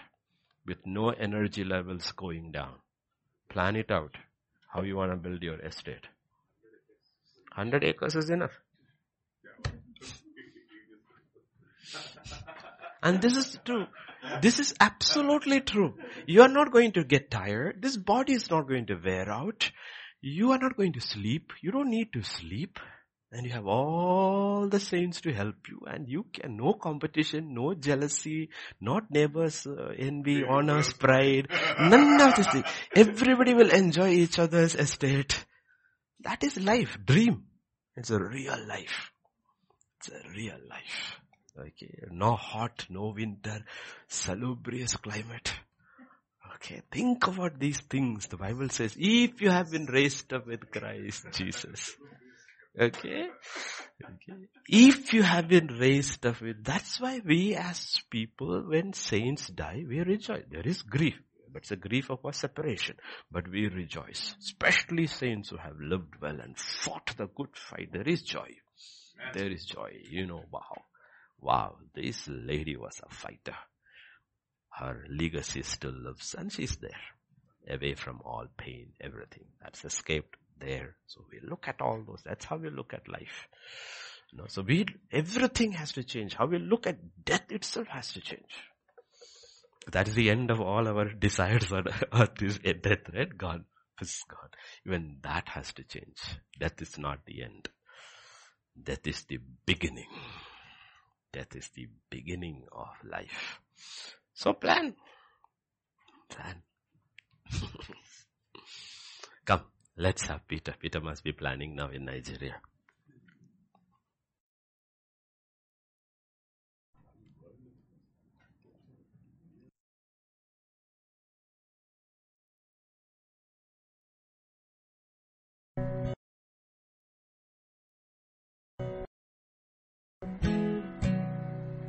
He giveth more grace when the burdens grow greater. Sendeth more strength as the labors increase. To added afflictions, He added His mercy to multiply trials, His multiplied peace. His love had no limit, His grace has no measure, His power no boundary known unto men. For out of His infinite riches in Jesus, He giveth and giveth and giveth again. When we have exhausted our store of endurance, when our strength has failed, ere the day is half done, when we reach the end of our hoarded resources, our Father's forgiving is only begun. His love has no limit. Grace hath no measure. His power no boundary known unto men. For out of his infinite riches in Jesus, he giveth and giveth and giveth again.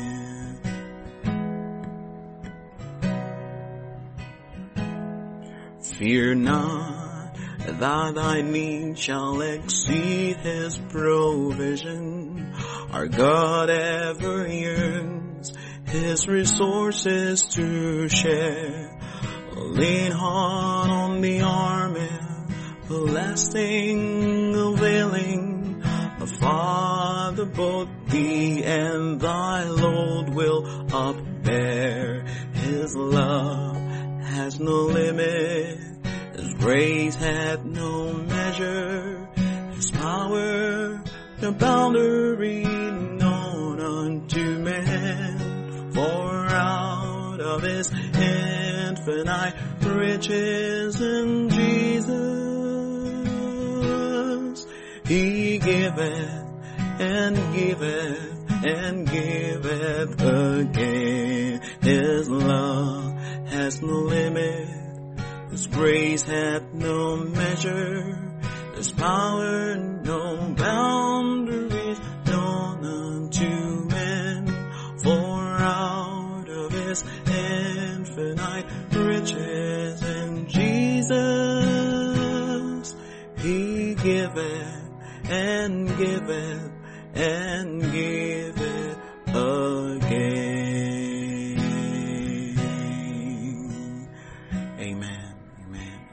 Father, this morning we come to you, Lord. Lord, we want to thank you for your goodness, oh Lord. Lord, truly, Father, even our entire mind, thoughts cannot contain the goodness of God that will be revealed in eternity, Lord. For your word says, eyes haven't seen, no ears heard. God is prepared and is preparing for those who love Him. Eternity will be an eye opener, Lord.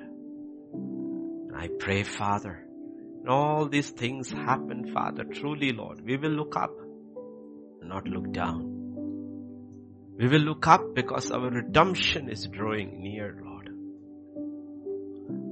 We will not turn back. We will not pull back. For we have put our hand on the plow.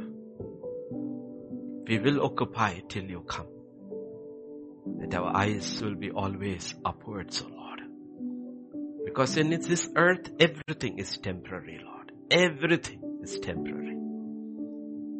But we are moving into your realm, which is eternal. And dear sister, Lord has moved there last night.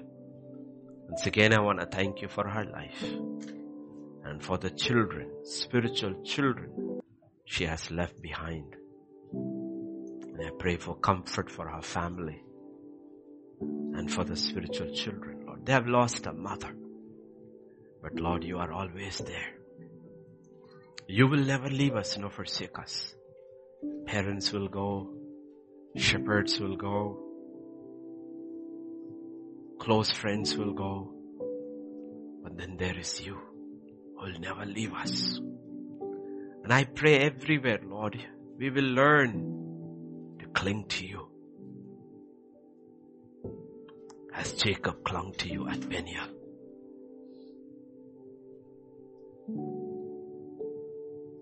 You are the Lord of all comfort, the God of all peace, the God of all strength. You want to learn from Isaac, Lord. Your will. I pray we don't ignore. Your revealed will in our lives.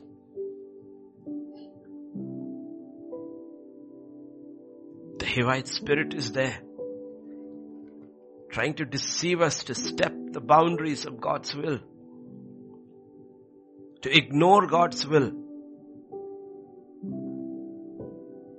to choose or bless something that is outside God's will.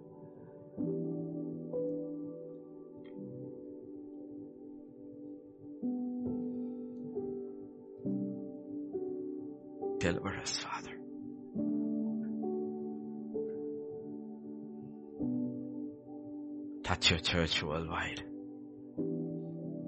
We are in the thick of the battle every day.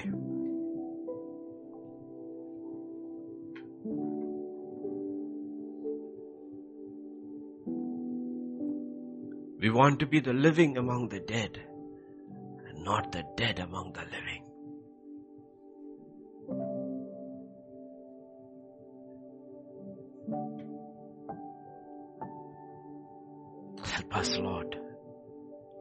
Difference.